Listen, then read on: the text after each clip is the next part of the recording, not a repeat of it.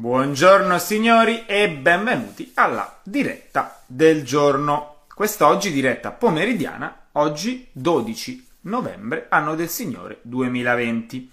Parleremo oggi di crescita muscolare e nello specifico vedremo e analizzeremo i tre meccanismi che sono alla base di questo processo fisiologico. Ovviamente non sono solo, ma prima di presentare l'ospite di oggi ringrazio come sempre il nutritissimo ed attento pubblico che eh, guarderà questa diretta appunto in diretta oppure nei prossimi giorni o su IGTV o anche sul mio canale YouTube e sul podcast Spotify. Entrambi hanno lo stesso nome, ossia Manipulus, quindi cercate su YouTube o su Spotify Manipulus se volete rimanere aggiornati su quello che facciamo. Quindi dicevo, quest'oggi si parla di crescita muscolare, o meglio, di ipertrofia per i eh, scientofili o comunque coloro che vogliono sempre dare un termine tecnico alla questione. Quindi crescita muscolare o ipertrofia. Non sarò solo, come ho detto, ma avremo il consueto ospite con cui imbastire la nostra chiacchierata. Nel frattempo che eh, aspettiamo appunto il nostro ospite, eh, brevemente vedremo quindi quali sono i tre meccanismi alla base del processo di crescita muscolare. Li analizzeremo cercando anche di, ehm, di trovare, alla luce delle ultime evidenze scientifiche, una gerarchia, se c'è, tra questi tre meccanismi, quindi quello più importante quello meno importante, e vedremo poi come nella, nella pratica insomma, vengono organizzati i ehm, programmi di allenamento per aventi come finalità appunto la crescita muscolare, ma vedremo se abbiamo il tempo anche gli errori che eh, si fanno quando ci si approccia di fronte a ehm, ad un programma di crescita muscolare ed anche qualche consiglio su come eh, cercare di declinare eh, la crescita muscolare a casa, quindi cercare di eh, crescere o comunque non perdere eccessiva massa muscolare durante mh, questo periodo nuovamente di confinamento che poi non si può chiamare confinamento o lockdown ma poi nella pratica è la stessa cosa. E se abbiamo anche tempo ovviamente sbizzarritevi pure con, vostri, con, le vostre domande perché eh, le risponderemo assieme al nostro ospite di oggi che ancora ovviamente si fa attendere. Nel frattempo eh, di nuovo vi, eh, vi saluto, quest'oggi la diretta sarà appunto pomeridiana e parleremo di allenamento, di crescita muscolare. Nel frattempo chi di voi eh, in questo periodo sta eh, sviluppando un programma di crescita muscolare. E poi io vado ad invitare l'ospite di oggi che si è connesso e ora ci presentiamo, ci apprestiamo subito a presentarlo.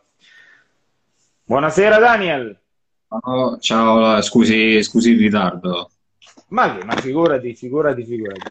Eh, quindi eh, l'ospite di oggi è, un, è, una nuova entrata, un nuovo, è un nuovo ospite per le nostre dirette eh, è Daniel Belliotti, uno uh, scienziato motorio, quindi laureato in scienze motorie sia triennale che specialistica, nonché eh, specializzato nella preparazione atletica del calcio, quindi eh, che ha ottenuto anche il brevetto di preparatore atletico della FIGC. Poi parleremo anche magari un po' di, di crescita muscolare e sport di squadra, visto che sei esperto. Eh, l'ospite di oggi, quindi, Daniel, è, ehm, è partenopeo, poi casomai parleremo anche della questione sport e, e, e confinamento. Ma eh, Daniel, ti lascio subito la parola in maniera tale che tu possa presentarti al mio pubblico e eh, farcire meglio la uh, scarna presentazione che ti ho fatto. A te la parola, Daniel. Era più che sufficiente. E niente, non voglio poi ammorbare il tuo pubblico, Ammorbiamola, e... ammorbiamola, ammorbiamolo pure. Vogliamo ammorbare. Niente, partiamo allora, dalla comunione, partiamo dalla comunione in poi, vai. Dalla prima comunione è passato un po' di tempo, sì. e no, non ricordo tutti i dettagli, però fare un salto temporale dritto alla triennale. e niente, dai, alla fine ho fatto, come hai detto, scienze motorie, triennale magistrale, scienze dello sport. E poi, insomma, sono stato a Coverciano, ho preso l'abilitazione lì e niente, sono sempre stato nello sport, ho fatto poi insomma finita la laurea, e mentre che poi conseguivo anche questo, ho fatto comunque educazione fisica alle elementari, adesso sto momentaneamente alle superiori. E, ehm, poi... Meglio elementari o le superiori? Eh, non sarebbe politically correct, quindi meglio che non rispondo. Okay. Ecco. E... Poi no. faremo una diretta politicamente scorretta che, che mi intriga mm. molto e parleremo di tutto questo. Ci Magari la faremo in ore tarde così. Molto tardi. No, comunque, dai, alla fine ogni, ogni ciclo scolastico ha le sue bellezze e le sue difficoltà, dai, quindi ci sta. E niente, comunque a scuola, poi a calcio. Poi, tra l'altro, perdonami Daniel, ehm, Daniel è anche il gestore della pagina Scienza e Attività Fisica, pagina Instagram che si occupa appunto di questi argomenti. E mi è piaciuto, anche se appunto non, eh, no, no, non conosco di persona l'ospite di oggi, ma lo conosco attraverso la sua eh, opera di divulgazione che mi è piaciuta perché è sempre rigorosa, molto attenta alle evidenze scientifiche e molto tecnica. Ecco, quindi per cui, eh, ecco la, la, ragione per cui ho deciso di, di invitarlo in questa diretta, visto anche che lui aveva trattato in tutta una serie di post che vi invito a rivedere l'argomento crescita muscolare e i tre meccanismi di cui parleremo oggi. Sì, eh, ti ringrazio e rinnovo, poi ti rigiro anche i complimenti alla fine siamo qui perché penso abbiamo apprezzato la, a vicenda la nostra divulgazione, la nostra opera di divulgazione. E, ehm, quindi vogliamo un po' alzare il livello, no? Penso, parlo anche per te. Sì. Quindi, quindi oggi ci proviamo. Sì, diciamo nel nostro piccolo, nel nostro piccolo, insomma, ci piace, no? Immagino far conoscere quello, mm, diciamo, gli argomenti di cui, di cui ci occupiamo. Assolutamente. Eh, visto che, visto che di, di, di, falsi miti, frivolezze e cose fuffa ne è pieno il mondo, perlomeno il mondo di Instagram, ma non solo, noi nel nostro piccolo cerchiamo un po' di fare il contrario. Esatto, e oggi ci proviamo parlando di ipertrofia perché c'è di tutto e di più sull'argomento. Quindi esatto. Ovviamente io quando avevo anche, non so se ti è capitato anche a te, quando avevo parlato di, dell'argomento, subito ero stato zittito perché il, il diametro, la circonferenza perdone, del mio avambraccio era troppo piccola da permettermi di parlare di ipertrofia, perché solitamente la, l'equazione è sei grosso, allora puoi parlare di crescita muscolare. Se sei piccolo o piccolo rispetto a un canone che ancora mi è, mi è, ignoto, non puoi parlare di crescita muscolare. Quindi, prima di tutto, ovviamente, facci vedere il bicipite e dici la circonferenza. Sì, io infatti il trucco è quello di usare la felpa, così sembra più grande. ok, Questa sì, anch'io la felpa. Una cosa che ti consiglio è che così potrai parlare da oggi in poi. Quindi comprerò due o tre felpe, magari tipo effetto cipolla, le metto una sopra l'altra. In sì, uno tale... Potrebbe funzionare. Comunque, dai, se vuoi partiamo. Che, sì, mm, parliamo, partiamo subito. Ce ne vuole. Vediamo, e... vediamo ovviamente, nello, prima di parlare dei tre meccanismi, così diciamo piccola, un piccolo cappello, vediamo cos'è eh, l'ipertrofia e in cosa si, si mh, mm, contraddistingue. Sì, sono d'accordo e dobbiamo intanto capire che cos'è. È un adattamento, quindi non ha nulla di strano, magico, particolare, anche se c'è sempre quest'aura particolare sull'ipertrofia è un adattamento come un altro, ovvero al corpo arriva un segnale, questo segnale è insomma, un qualche tipo di stimolo e la risposta sarà specifica per lo stimolo. Quindi se andiamo a correre la risposta sarà per il corpo per migliorare ad esempio la resistenza. Per esempio un modo può essere aumentare la genesi mitocondriale. Per, la, per un lavoro invece di forza, comunque mh, di ipertrofia, la risposta sarà di aumentare la massa contrattile perché è specifico per lo stimolo che è arrivato al corpo. Quindi il corpo semplicemente arriva uno stimolo e si adegua a quello. Ha un senso evoluzionistico, nel senso che se io aumento le mie energie e le mie risorse in quella direzione, avrò più possibilità di sopravvivere no? in quell'ambiente, perché quell'ambiente mi richiede quello stimolo, quella, anzi, certo. quelle caratteristiche per, per starci dentro. Se io mi adeguo, miglioro le mie caratteristiche, ci starò meglio e avrò più possibilità di sopravvivenza.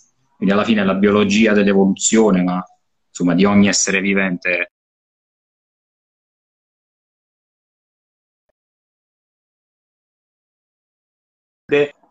Quindi, mi è ripartito una... E più migliora. Ah, ok.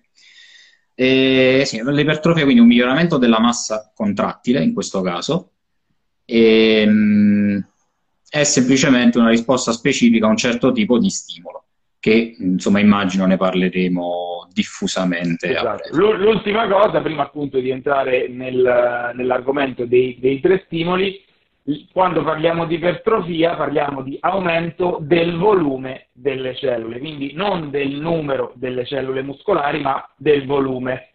Numero, eh, l'aumento del numero delle cellule sarebbe invece l'iperplasia, che è un meccanismo che ancora diciamo, non si capisce bene che si possa verificare. No, tu che ne pensi sull'iperplasia? Dimostrato... Allora, ho, mm, su tutti questi argomenti poi post, non per pubblicità, semplicemente ce li ho già scritti, quindi andatevi a vedere se vi interessano. Eh, certo. Quindi sullo stress, sul danno, sull'ipertrofia, la tensione, eccetera. Anche su ipertrofia e iperplasia ho fatto un breve post.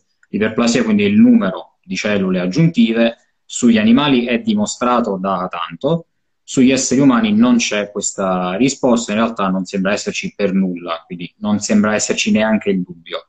Lasciamocelo. Mi sembra che su alcune parti del dorso qualche nuotatore aveva avuto forse un... Mi sembra che c'era qualche, mm. qualche studio. No. Dipende poi anche come vai a contare le fibre. Ehm, non lo so, sinceramente ci credo molto poco. Ehm, quando c'è iperplasia dimostrata e dimostrabile, per esempio il fegato, no? che quando sostituisci il fegato ha capacità iperplasizzanti. Mm, in generale c'è molta poca letteratura a supporto. Poi sì, tra qualche diciamo anno è un argomento ancora ignoto.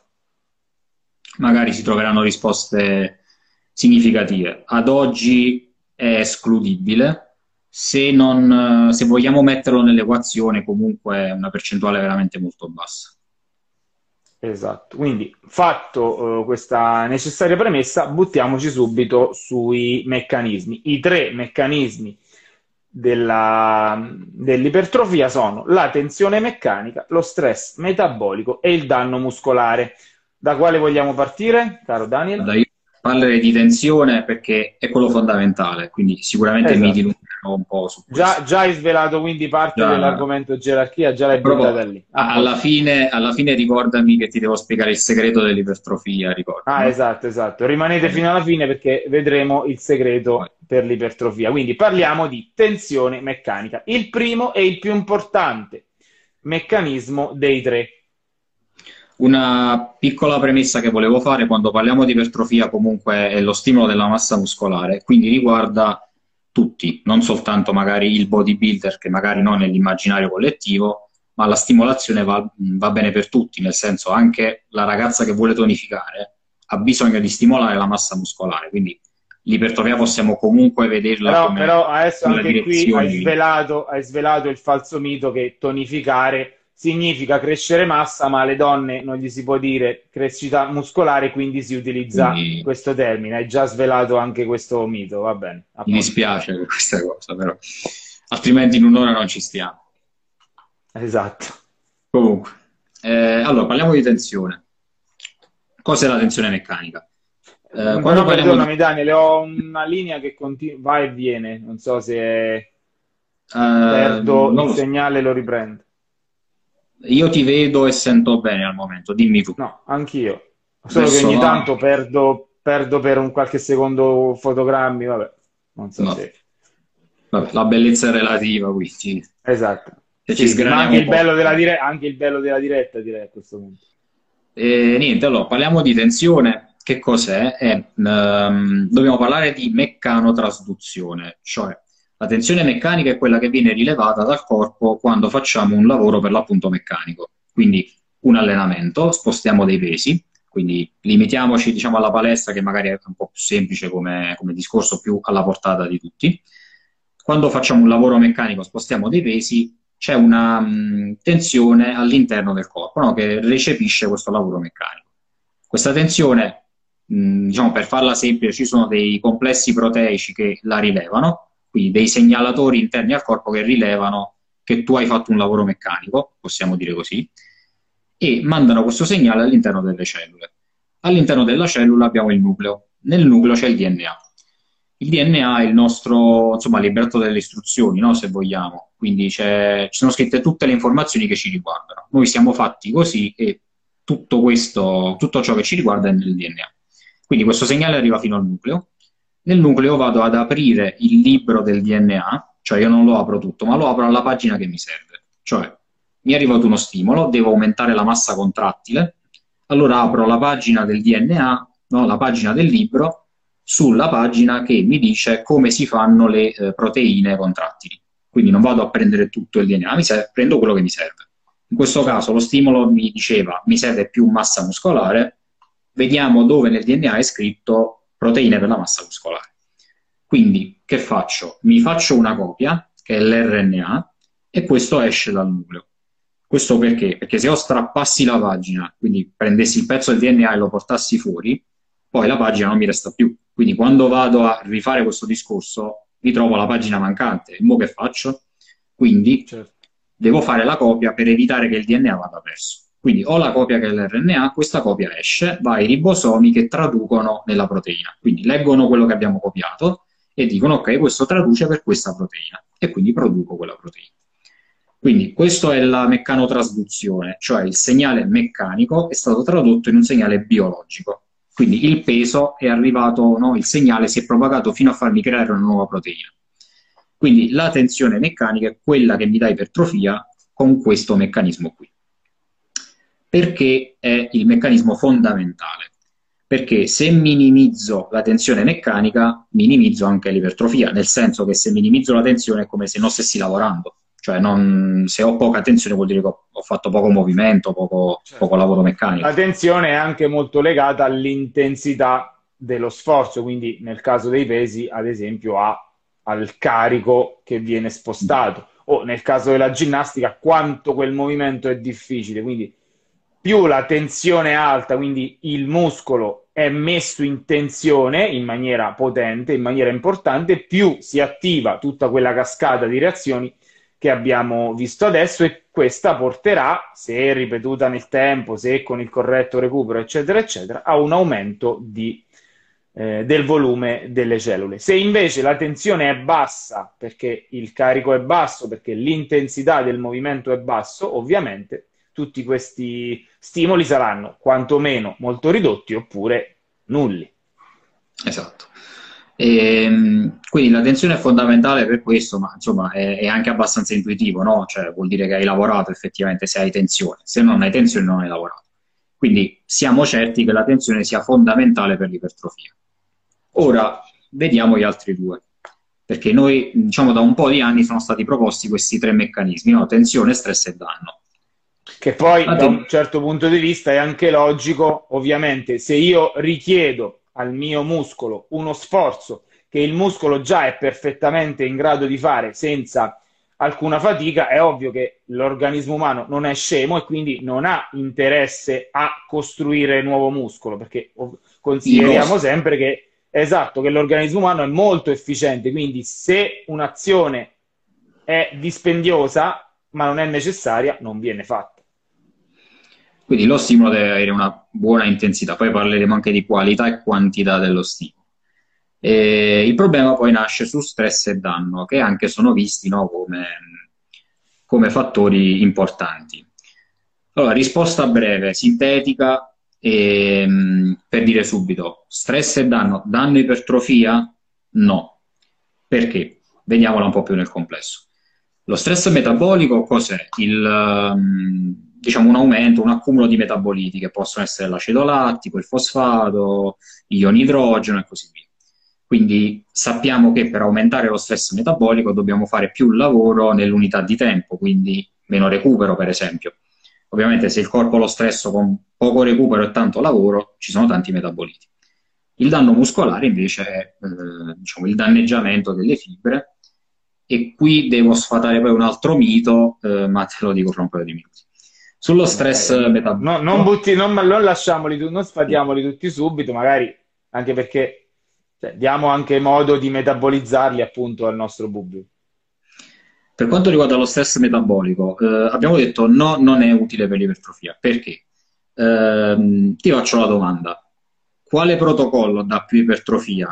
Diciamo, prendi due schede uguali, una 2-3 minuti di recupero, una 30-60 secondi. A parità di carico? Parità di tutto, diciamo. Il protocollo migliore, tra virgolette, è quello con più recupero, Perché? Perché ti dà più qualità di lavoro. Non solo, se ho più recupero ho meno stress, però con meno stress io ho avuto più ipertrofia. Cioè se, ad oggi infatti quando prendi le, i, i recuperi per l'ipertrofia è sempre 2-3 minuti ti consigliano. Prima magari ti consigliavano anche meno di 60 secondi. Se oggi è... Però questo ovviamente è influenzato anche dal carico, perché se io lavoro sì, con l'80% del massimale, dopo 30 secondi non riesco a rifare la serie. Quindi... Questo che significa? Su quale detreva ad agire? Sulla tensione, perché l'intensità è quella principale. E questo che significa? Che eh, se aumento il recupero ho meno stress metabolico, insomma, per, per ovvi motivi, però ho più ipertrofia. Quindi vuol dire che se io vado a minimizzare lo stress, l'ipertrofia non solo non decresce, ma addirittura aumenta. Quindi già questo ti spiega che lo stress non serve per l'ipertrofia. Ehm, ci sono altre eh, situazioni che possiamo analizzare per vedere se, se, sia così o meno. Già questo in realtà è sufficiente, però possiamo analizzare per esempio eh, gli ormoni. Le concentrazioni in acuto però non spiegano le variazioni nel lungo periodo. Sappiamo che lo stress metabolico sicuramente ha un'influenza sulle concentrazioni, sul rilascio ormonale e di altre sostanze, però il, la concentrazione acuta non ha nessun significato nel lungo periodo. Quindi se diciamo, in chi dice lo stress metabolico funziona diciamo, perché dà uno, una scossa ormonale o che altro, no, semplicemente perché non si può usare mai la concentrazione acuta di un ormone per lo stimolo in cronico. Quindi anche questo è da sfatare. Eh, un'altra mh, condizione è lo swelling, cioè il gonfiore muscolare, quello ricercato dal pump, no? E anche quello, eh, a parte che sarebbe sicuramente debolissima come, come correlazione, nel senso che faccio molta fatica a credere che sia un po' di gonfiore muscolare, insomma, a, lì, a, a scatenare l'ipertrofia eh, anche solo perché se ci ragioniamo lo stress in quel caso è sulla struttura contenitiva, se vogliamo, quindi al massimo rinforzerebbe la struttura, ma non il lavoro contrattile vero e proprio, cioè la massa contrattile vera e propria. Però vabbè, questo diciamo è un, è un dettaglio ulteriore che ci interessa relativamente.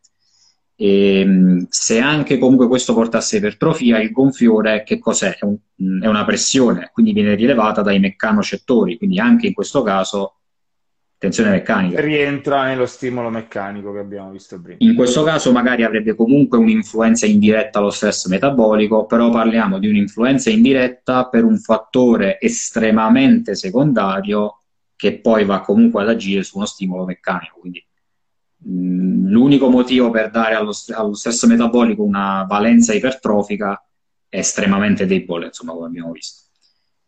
E per il danno muscolare il discorso è simile perché ehm, sul danno cosa possiamo dire anche? Vale anche per lo stress. Un eccesso sicuramente fa male, quindi troppo danno muscolare, mh, poi ho, ho, bisogno di troppa energia già solo per tornare come stavo prima, no? cioè per recuperare. Eh, troppo stress metabolico. Il danno muscolare, perdonami Daniel, è il classico DOMS, quindi il dolore del giorno dopo, che non è dovuto all'acido lattico, vogliamo dirlo per l'ennesima volta, acido lattico che in un paio d'ore viene smaltito, ma è dovuto a dei meccanismi e fisici, diciamo, che riguardano proprio l'organo muscolare, ma anche eh, neurali, quindi del sistema neurale di trasmissione, no? Anzi, ultimamente forse si sta vedendo che è più un problema neurologico che, sì, che, che è più un fattore nervoso. Uh, diciamo che quando, quando, parliamo di danno non c'è una correlazione diretta fra danno e DOMS e non c'è una correlazione diretta fra danno e perdita di forza muscolare. Questo era quello che, che ti avevo anticipato un po' prima come mito da sfatare, cioè cosa si pensa? Io mi alleno, verso la fine della seduta ho perso forza, no? sono stanco, perdo forza, il muscolo si danneggia, allora io la notte dormo, riposo, il giorno dopo ipertrofia. Ora, come sintesi per far capire diciamo, il senso, sicuramente ok, ci può stare, eh, però il danno non avviene eh, per il lavoro muscolare fatto, o meglio, eh, la tensione che genera insomma, il muscolo che, che, c'è sul corpo non crea un danno, a meno che non sia una tensione esagerata che porta magari a un infortunio, quindi a un evento acuto distruttivo, istantaneo. Eh, ma in generale il danno ha bisogno di tempo per manifestarsi, cioè ci vogliono anche giorni, perché il danno è dato dagli ioni calcio. Gli ioni calcio danno la contrazione muscolare, fanno partire la contrazione muscolare. Quando però li utilizzi, tu li liberi dalle cisterne, che sono dei, dei magazzini, diciamo, all'interno della cellula. Li liberi, si legano, fanno insomma quello che devono fare e c'è la contrazione. A quel punto tol- cioè, vengono rimossi e tornano nei magazzini. Uh, questo però non sempre eh, avviene con grandissima efficienza, nel senso qualche ione qua e là si perde, no? E quindi andando avanti col lavoro hai un accumulo di calcio. Il calcio però stimola delle proteasi, cioè delle, come dire, del, delle sostanze, delle proteine che vanno a degradare altre strutture. In pratica quello ti rovina, tra virgolette, le fibre, cioè la cellula, perché va a distruggere delle componenti della struttura.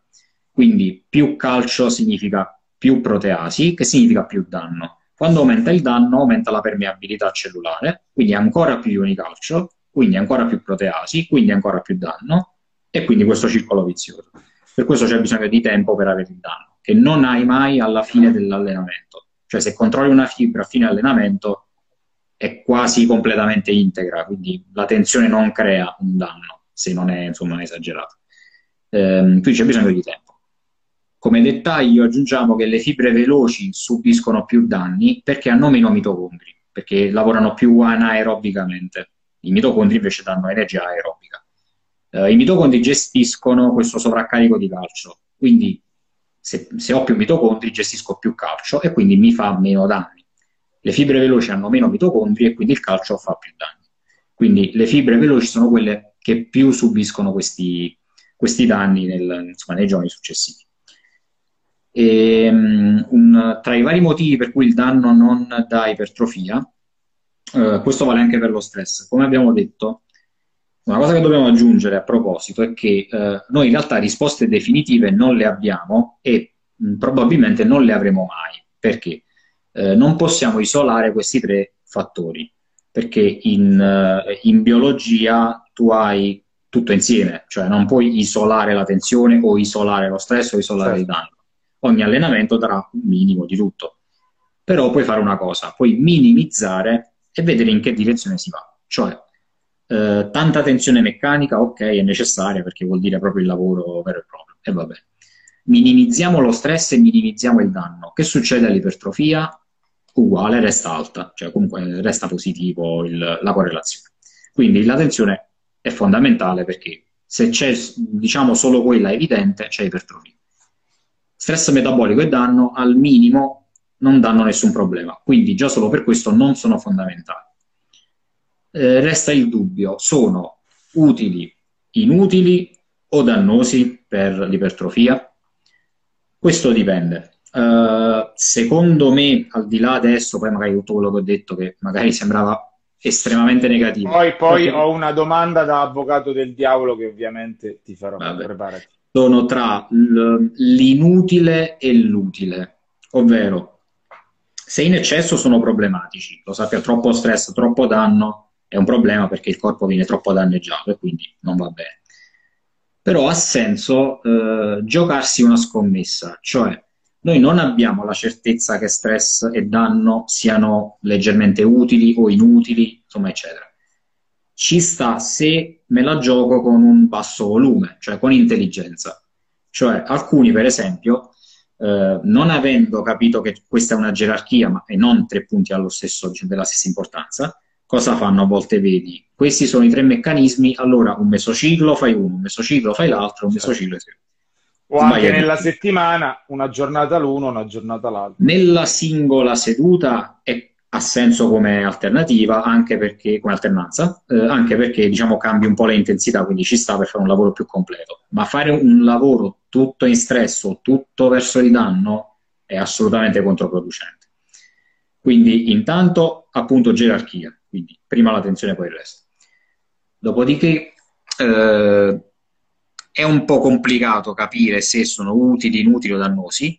Ha senso giocarsi la carta se il costo è basso, magari il beneficio è basso, però no, mi è costato poco, quindi metto magari l'ultimo esercizio nel ricercare lo stress, quindi quelle due tre serie a fine seduta ci possono stare perché non mi creano grandi problemi, non mi creano grossa fatica e magari mi danno qualcosina di positivo. Tanto male che vada, probabilmente resto dove sono, se mi va bene, a un piccolo costo ho avuto certo. anche un piccolo beneficio. Quindi e... questo è il, diciamo, il, l'approccio per gestirsi no? un protocollo verso il danno e lo stress. Oh, ottimo, ottimo. Spiegazione mh, mm, ottima. Ovviamente la tua tesi è, si pone, diciamo, su uno spettro, diciamo, abbastanza all'estremo. Quindi tensione meccanica Uber Alles, tensione meccanica conta in maniera preponderante, preponderante e le altre due contano poco o nulla. A questo punto la mia domanda è, qual è l'atleta, lo sportivo che massimizza la tensione meccanica? Ad esempio un powerlifter, quindi un sollevatore pesi mh, mm, che fa squat, panca e stacco e che mira solo ed esclusivamente ad aumentare i propri massimali, quindi la propria forza massima, amplificherà al massimo il concetto di tensione meccanica e quindi dal tuo punto di vista dovrebbe anche amplificare al massimo l'ipertrofia e quindi essere l'atleta più ipertrofico.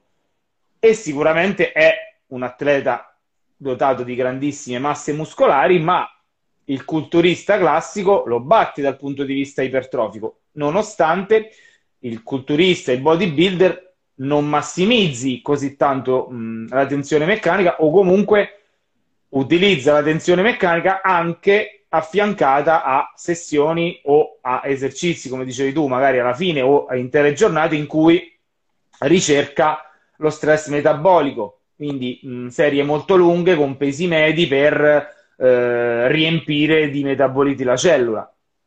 E quindi se il powerlifter massimizza la tensione, è meno ipertrofico però del culturista che utilizza sì la tensione ma anche altri meccanismi, come si concilia questo con il tuo ragionamento iniziale? Allora, qui dobbiamo parlare, come ti avevo detto prima, di quantità... Al netto del doping, ovviamente, eh? siamo sì, al vabbè. netto della, della, farmacologia. Che ha mm, una bella influenza, eh? insomma. sì, ok, cioè, beh, diciamo che sì, diciamo che la farmacologia permette di bypassare completamente tutto il ragionamento e crescere anche soltanto, mes- soltanto mescolando l'insalata per mezz'ora. Insomma. Eh, sì, eh, qui infatti parliamo di quantità e qualità dello stimolo. Perché ehm, se voi metti, penso che il discorso poi era per parlare del rep range, no? Quindi, anche, anche, esatto. Siamo in quel, in quel macro argomento lì. Ehm, allora, per quanto riguarda questa situazione, il, sicuramente il powerlifter deve massimizzare il, il, carico in allenamento, che è qualcosa di diverso dal bodybuilder, così come poi da, da ogni altro atleta, ogni altra persona. Eh, quando parliamo di ipertrofia, e allora il segreto dell'ipertrofia mi tocca dartelo subito adesso, non a fine... No, non me lo dai, non me lo vuoi... No, eh, ci, non ci, ti posso ci, bruciamo subito questo, vabbè. Non ti posso rispondere altrimenti. Eh, allora, diamo quindi, sveliamo il segreto dell'ipertrofia. Vai Daniel. Segreto dell'ipertrofia qual è? Diciamo il senso poi anche semplice della cosa è far lavorare più muscolo possibile, non più muscoli, ma più muscolo, cioè più parte di che il muscolo non lavora al 100% in ogni serie, in ogni ripetizione. Poi parliamo dell'attivazione delle fibre. Quindi far lavorare più muscolo possibile, dandogli un certo volume. Il segreto dell'ipertrofia quindi è questo qui, cioè far lavorare dare un certo tipo di stimolo piuttosto che un altro. Eh, qual è la situazione delle fibre muscolari, quindi delle fibre che compongono poi l'intera massa muscolare? Tu puoi avere delle fibre non attive o poco attive, quindi bassa intensità, anche semplicemente camminando attivi poche fibre, per esempio. Certo. Poi hai delle fibre che sono attive ma non esaurite. È il caso di eh, chi fa powerlifting magari o comunque in generale chiunque faccia eh, una seduta più di forza o comunque carichi abbastanza alti ma a buffer, quindi lontani dal cedimento. In quel caso le fibre sono attive perché hai usato una buona intensità e le hai attivate, ma non sono esaurite perché, eh, perché non sono esaurite, perché non le hai stancate a sufficienza. Insomma. E ah, poi quindi, perdonami, quando parli di esaurimento non intendi l'attivazione di tutte le unità motorie, ma esaurimento no. metabolico? Mm, sì, chiamiamolo metabolico, mm, anche nervoso, comunque. Perché poi anche la fatica cambia l'attivazione nervosa, però vabbè, non, non entriamo anche in questo. Eh, quindi le fibre possono essere non attive o poco attive perché l'intensità è bassa, attive ma non esaurite, cioè non fanno tanto lavoro, mettiamola così, oppure atti- tanto per quantità, fibre attive ed esaurite. In quale di questi tre casi hai ipertrofia? Solo quando sono attive e esaurite. Perché? Quando fai fibre, cioè attivi le fibre, ma non le esaurisci, per esempio, lavori ad alti carichi ma con buon margine, o anche la pliometria, tanta intensità, però mh, mm, non le porti a esaurimento, insomma, non, non, è il cedimento il senso della, della pliometria. Certo. Faccio delle singole all'80%, ho attivato non, tutte le unità motorie, ma non, ma non, non così tanto da uh, esaurirle. Quindi, se non le esaurisci, non puoi avere ipertrofia. Quindi, questo è semplicemente il motivo. Per esaurimento, qui è un po' più complesso, non intendiamo la semplice serie, l'esaurimento nella serie, cioè la singola serie a cedimento, ma un esaurimento inteso come una certa quantità di lavoro nel, nel tempo, in questo caso magari nella sessione. Cioè se io faccio una serie a cedimento totale, poi in realtà aspetto 2-3 minuti, quelle fibre sono esaurite, ma insomma molto in acuto, poi il recupero è molto veloce.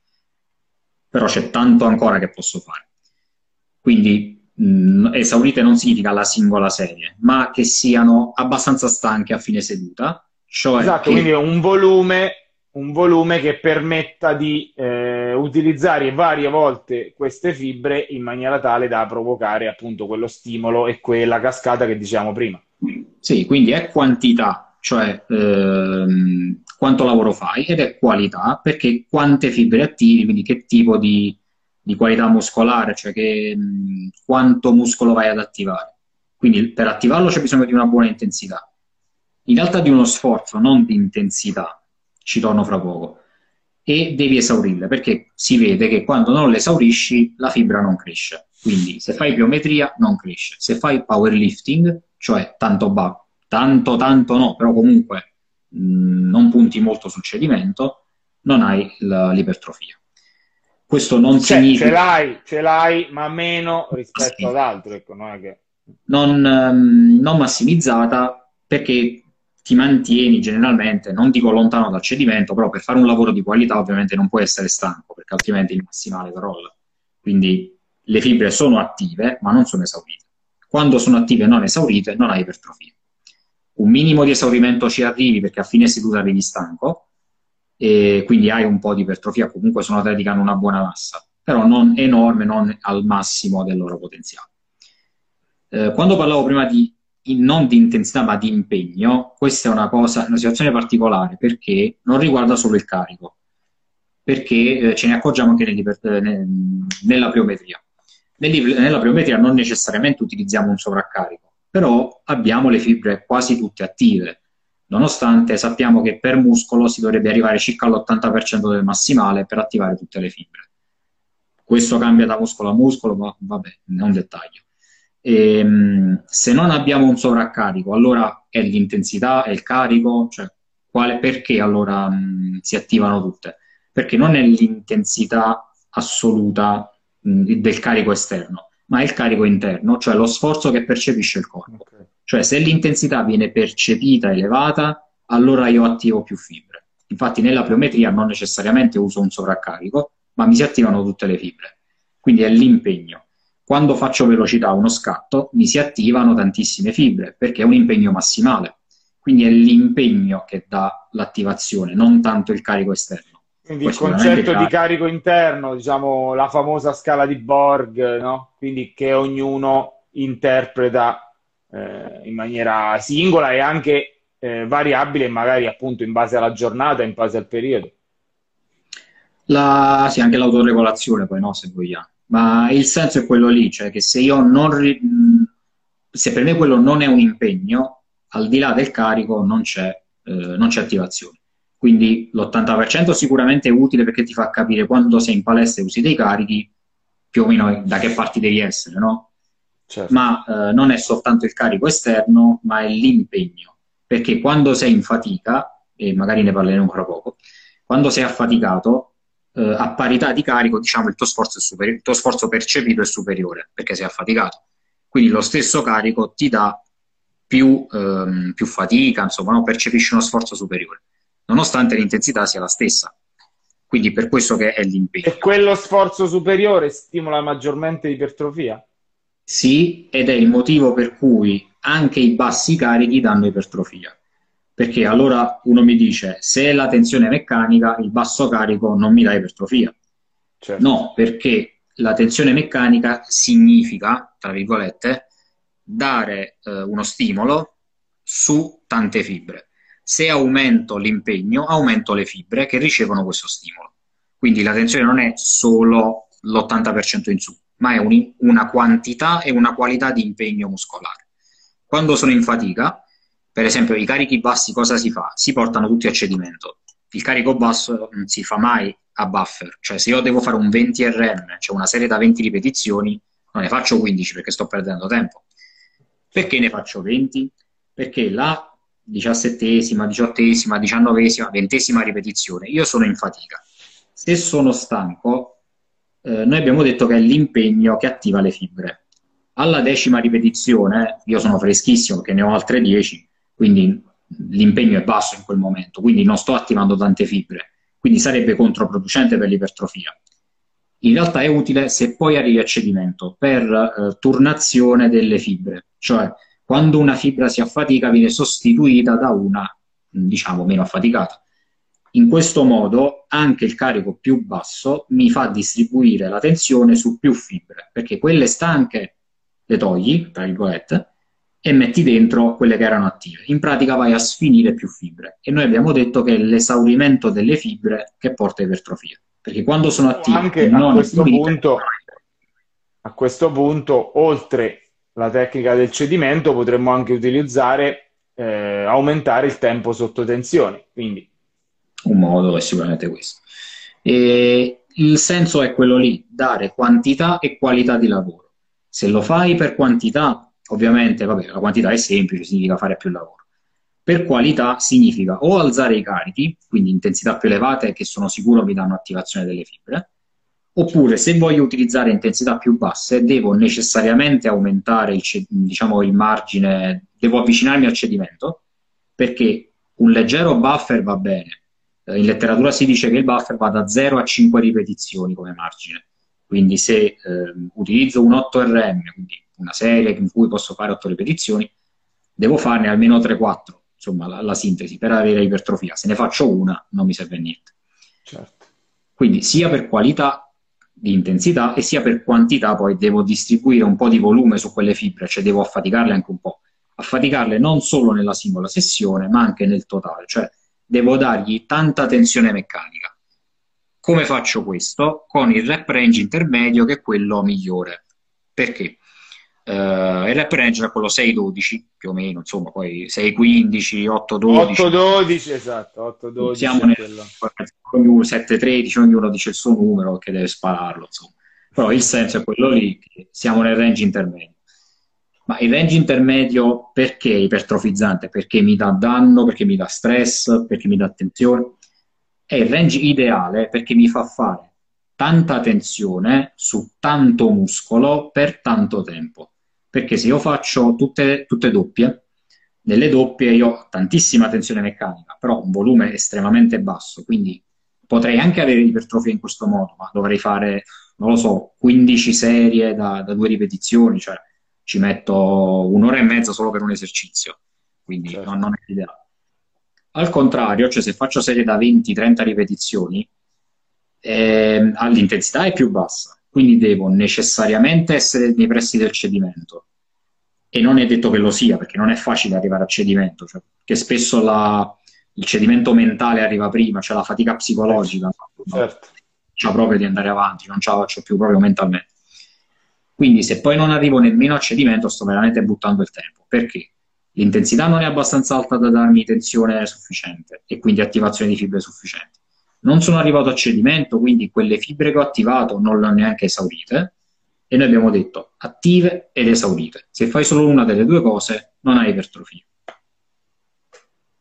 Quindi questo, questo mi fa quasi, eh, bellissima, um, ovviamente bellissima argomentazione, mi fa quasi rivalutare il, il celeberrimo no pain, no gain dei, dei culturisti anni 90, quindi da un certo punto di vista, appunto, ci vuole sforzo, sforzo inteso anche appunto come fatica percepita, quindi da, sto, da questo punto di vista rivalutiamo il no pain, no gain.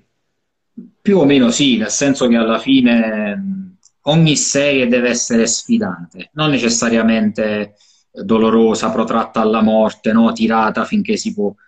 La letteratura comunque ci dice che un basso buffer va comunque benissimo. Cioè, se io mi lascio una o due ripetizioni di margine in ogni serie, se è una serie fatta bene, con una buona tecnica, l'ipertrofia non ha nessun problema, cioè non viene influenzata certo. negativamente.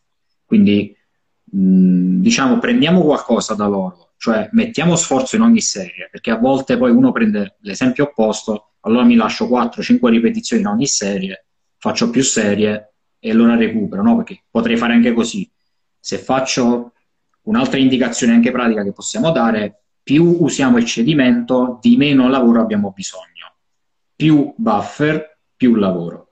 Perché recupero... Però ovviamente, diciamo, ovviamente avvicinarsi sistematicamente al cedimento poi magari porta dei, degli effetti collaterali come la perdita della tecnica o comunque il rischio di, cioè più ci avviciniamo al cedimento o più portiamo l'intensità in alto e più magari potrebbe esserci dei rischi di infortunio da un lato e, e di perdita di tecnica dall'altro. Esatto. E infatti poi ovviamente poi nei singoli esercizi uno si gestisce delle, dei range differenti, cioè magari in una panca piana con bilanciere senza spotter me le lascio due o tre di margine, come dire. Certo. Le leg extension solo io, col macchinario facile, tranquillo, che non dà nessun problema, posso tirare anche alla morte perché non avrò insomma, nessun problema in un soggetto sano. Quindi poi sta lì anche nel, nella scelta dei singoli esercizi capire quanto spingersi no? e quando invece fermarsi. Però qualcosa da loro, dal no pain no gain ci sta a prenderlo perché dobbiamo fare in modo che ogni serie ci lasci della fatica, cioè sia sfidante. Poi c'è chi la porterà alla morte e chi si lascerà un minimo in più di margine. Però se ci lasciamo poco margine, quel poco sufficiente per non creare troppa fatica, ma non tanto da rendere quella serie inutile perché diventa un riscaldamento a volte, se ci troviamo nel giusto mezzo, prendendo un po' da uno, un po' dall'altro, insomma, troviamo la risposta migliore secondo me. E che ne pensi di, di, quei, di, quei, programmi di allenamento, di quelle programmazioni più famose? Mi, mi viene in mente o il 5x5 di Big Star o il West Side che eh, diversificano le sessioni allenanti settimanali, una dedicandola maggiormente all'intensità e una dedicando quindi a mh, alti carichi e basse ripetizioni e una a, a un carico eh, più, diciamo, più leggero ma a ripetizioni più alte o preferisci costruire una sessione standard e replicarla nella settimana? Mm, dipende dal soggetto e dalle sue finalità. Se parliamo di ipertrofia pure semplice, secondo me standardizzare è meglio, eh, lasciando una minima variabilità e eh, un minimo di autoregolazione. Eh, perché, per esempio, a me non piacciono le programmazioni che fra 12 settimane avrai uno scarico, cioè non so neanche dove sono fra 12 settimane nella mia vita. Non sai nemmeno il colore della tua, della sì, tua sì. regione fra 12 settimane. Eh, eh. Continua un attimo, ti, continua pure. Quindi diciamo che la periodizzazione è qualcosa di complesso. E, ehm, chiaramente uno va, cioè, periodizza in base a quello che è il suo obiettivo. Per quanto riguarda le, le, programmazioni, poi, per esempio, alcune che mi hai citato spesso vengono utilizzate per incrementare i carichi, quindi la forza, il powerlifting ed altro. E, ehm, quindi, ovviamente, poi dipenderanno dal, dal fine che uno ha. E, ehm, quindi, niente, in generale, io preferisco magari standardizzare. Quindi, no, quindi anche per, eh, diciamo quale potrebbe essere diciamo, il punto debole di una programmazione standardizzata? Molto banalmente la noia, cioè anche l'avere giornate una dedicata più su un aspetto, una dedicata più di un altro, se non altro evita che cioè, ci sono stimoli diversi, anche sfide diverse e quindi magari si evita la monotonia, no? Potrebbe essere Sì, infatti anche, anche, quello va considerato perché quando alleni qualcuno alleni una persona, non un robot, no? Quindi se magari perdo anche qualcosina come efficienza ipertrofica, diciamo così, però ne guadagno in compliance, in costanza che poi metterà nell'allenamento, meglio due anni di allenamenti fatti esatto. bene piuttosto che dieci giorni perfetti, no? Questo, questa è una cosa che nutrizione e allenamento hanno, la cosa più importante è sempre la costanza nel tempo piuttosto che il, il breve periodo. Eh, perdonami, un'altra mh, questione legata agli esercizi, diciamo, principali e ai complementari. Tu sei un fattore dei soli mono, solo principali o principali e complementari oppure pochi principali e tanti complementari? Mm, dipende da, da chi alleno eh, qual è il suo obiettivo. Eh, in generale, sicuramente i multiarticolari danno più tensione meccanica, questo è, insomma, è abbastanza, certo. abbastanza scontato. Eh, però anche lì, eh, più che l'esercizio, cioè dipende anche poi dalla struttura del soggetto. Cioè, se io voglio anche fare punk, magari il soggetto vuole migliorare molto il pettorale perché è indietro, faccio un esempio, e mi chiede di mettere più esercizi per il pettorale, non gli prescrivo, cioè non gli do eh, panca piana, a prescindere col bilanciere. Fammi capire che struttura hai, fammi capire che, come ti muovi, come sei fatto. Perché io al posto della panca piana bilanciere, perché hai delle leve non adeguate, posso darti una panca piana con i manubri. O ti posso dare una floor press, o ti posso fare qualcos'altro, insomma, la chest press o altro. Perché in base alla, alla tua conformazione fisica può aumentare il rischio infortuni in alcune situazioni. Perché ci sono soggetti che hanno delle leve favorevoli e quindi quando fanno quell'esercizio caricano subito tanto, non hanno mai fastidi, hanno ottimi feedback, sentono benissimo quel gruppo muscolare. Ci sono invece persone che eh, appena cominciano a alzare un pochettino il carico, eh, la punturina qui, l'infiammazione di qua, il sovraccarico da un'altra parte, il muscolo, mh, mm, magari non sento quello. Quanti, per esempio, certo, quando fanno petto sentono le spalle. Certo, soprattutto questo diciamo, passa anche per una tecnica, ovviamente, che su alcuni movimenti, ad esempio sulla panca, è molto molto importante. Quindi... Certo. E pensiamo anche alla depressione scapolare, no? Ma l'adduzione anche, ma mh, il problema è che al di là della tecnica, poi comunque ci vuole tempo, eh? cioè, richiede del tempo la tecnica questo vale per ogni cosa, cioè se io da domani volessi fare uno sport di combattimento o un altro tipo di sport, certo. non sarei esperto il giorno dopo semplicemente perché so più o meno come ci si allena, ma devo entrare nel meccanismo di come ci si muove per ottimizzare la prestazione in quel senso. Certo, certo, ogni, ogni sport poi ha una mh, delle caratteristiche specifiche eh, a esso. Ultima questione, qualche minuto, eh, anche se esula diciamo da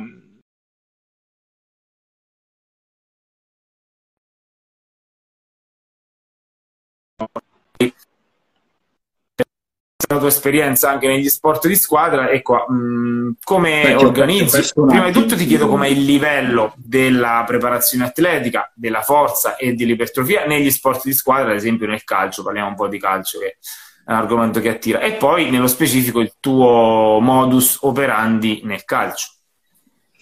Allora, i primi secondi ti ho perso. Eh, la questione poi direttamente mi hai chiesto sulla preparazione del calcio, giusto?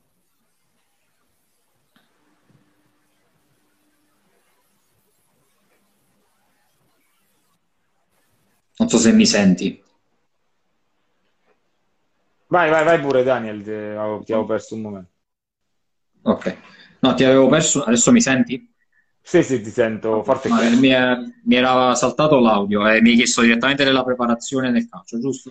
Prima il tuo livello, diciamo, parliamo un po', uh, ovviamente in maniera sommaria, dello stato attuale della mm, preparazione atletica, della forza e dell'ipertrofia nel calcio e poi il tuo modus operandi negli sport di squadra, ad esempio. Quindi... Per quanto riguarda forza e ipertrofia, sono sempre specifiche per quello che ti serve, no? quindi nel calcio ovviamente questa regola vale anche qui. L'ipertrofia ovviamente al calciatore non serve una grande ipertrofia perché mm, insomma, non, non ne ha bisogno. Bisogna sicuramente di un'ipertrofia minima di eh, alcune, di alcune zone del corpo, mentre altre ovviamente hanno bisogno di un lavoro differente. Se pensiamo alla parte inferiore e alla parte superiore, hanno sicuramente richieste differenti nel calcio. E, certo. Quindi già questo ci fa capire un tipo di split, se vogliamo, no? cioè una divisione particolare magari del, del, tipo di allenamenti. E anche la frequenza che diamo, no? magari nella parte superiore poco importante può bastare un allenamento settimanale, mentre potrei andare più in multifrequenza nella parte inferiore. Questo insomma è un esempio. E, ehm, vabbè, in realtà per forza perché non posso mh, stimolare in monofrequenza la parte inferiore perché avrei DOMS di conseguenza e sarebbe pericoloso per la prestazione, cioè non posso permettermi di avere un calciatore che eh, ha dolori muscolari o non riesce a correre, quindi, certo. oltre al fatto che potrebbe aumentare il rischio di infortunio. Quindi sicuramente bisogna gestire in maniera differente l'allenamento. Uh, l'ipertrofia diciamo che è un fattore limitante solo nel caso in cui uh, sia molto indietro il calciatore da quel punto di vista, cioè se ha scarsissima massa muscolare potrebbe o magari è reduce da un infortunio, quindi da un periodo di inattività. O ha una perdita, un'ipotrofia dovuta per esempio all'infortunio, in quel caso quando è, diciamo, c'è una mancanza, allora lì si può essere eh, un fattore che limita la prestazione. In generale l'ipertrofia non è un fattore fondamentale, quindi non, né migliora né peggiora la prestazione, la peggiora se è troppo scarsa o troppo evidente. Quindi diciamo che non dovendo ricercare il massimo possibile, non c'è bisogno di porre insomma, grande attenzione da questo punto di vista. Sulla forza ci sono tante, mh, troppe visioni differenti e mh, dipende. Allora, per quello che mi riguarda, il calciatore Qual è la visione attuale della Federazione Italiana Giuoco Calcio da questo punto di vista? Mm, ne trovi una diversa per ognuno. Eh, cioè, ma diciamo... nei, nei, corsi, nei, corsi nei, nei, percorsi di formazione non c'è un, un'idea, diciamo, un... C'è un'idea fissa perché comunque giustamente in allenamento non ci sarà mai un'idea fissa su, su nulla. E, ehm, perché c'è chi usa i sovraccarichi, c'è chi lavora solo sul campo, c'è chi fa entrambe, eh, chi non fa nessuna delle due, quindi trovi veramente di tutto. Eh, il calciatore in generale deve essere pronto a reggere quella che è la richiesta del suo sport. Quindi se gli viene richiesta tanta esplosività, tanti cambi di direzione, forza resistente, anche resistenza alla, alla forza esplosiva, cioè riuscire a ripetere ehm, contrazioni esplosive, scatti, insomma, ed altro, cambi di direzione, tiri in porta, salti, colpi di testa, eccetera, che sono tutte azioni brevissime a lattacide, cioè è in quel secondo che si determina il risultato, no? quello scatto che ti permette di far gol. Quindi il calciatore deve essere pronto da quel punto di vista, quindi deve avere una grande potenza alla tacita, ma deve avere anche una buona resistenza a questo tipo di eh, prestazioni. Perciò possiamo dire che i sovraccarichi sono poco utili da questo punto di vista, però sono fondamentali come prevenzione perché comunque preparano l'organismo, preparano la massa muscolare. Quindi carichi, sovraccarichi, sì. Quindi più come adattamento anatomico che come... Sì, possiamo dire così eh, adattamento, prevenzione infortuni e però anche miglioramento nel caso in cui, come detto, mh, si, ci sia un, um, un limite no, dovuto a ipotrofia per infortuni o per insomma, una debolezza sua, eccetera. Ok, eh, avrei e avremmo ancora tante cose da dirvi, ma purtroppo il tempo ci è ostile e quindi ehm, avviandoci alla fine di questa diretta che mh, è stata molto, molto interessante, tecnica, tecnica al punto giusto, ma d'altronde per chi vuole saperne di più ovviamente non ha che l'imbarazzo della scelta. Eh, io ti ringrazio Daniel del, della, bella, della, bella, spiegazione, spero che avremo eh, modo ancora di di farci un'altra bella chiacchierata. Nel frattempo, eh, seguite Daniel sulla sua pagina Scienza e Attività Fisica perché approfondisce ed ha già fatto, andate a vedere anche i post ehm, eh, passati proprio sui meccanismi dell'ipertrofia, ma comunque ha un taglio molto rigoroso, molto scientifico su tutti gli argomenti, quindi vi consiglio di, eh, di seguirlo. Eh, grazie Daniel. Grazie a te, è stata una bella chiacchierata anche per me, sicuramente ne organizzeremo un'altra poi in futuro. Esatto, ne organizzeremo un'altra con altri segreti magari da sfatare. Eh, trovate eh, ovviamente subito questa diretta su IGTV, nei prossimi giorni poi vi darò comunicazione anche su YouTube e sul podcast Spotify. Grazie Daniel, alla Grazie prossima. A te. Ciao a tutti.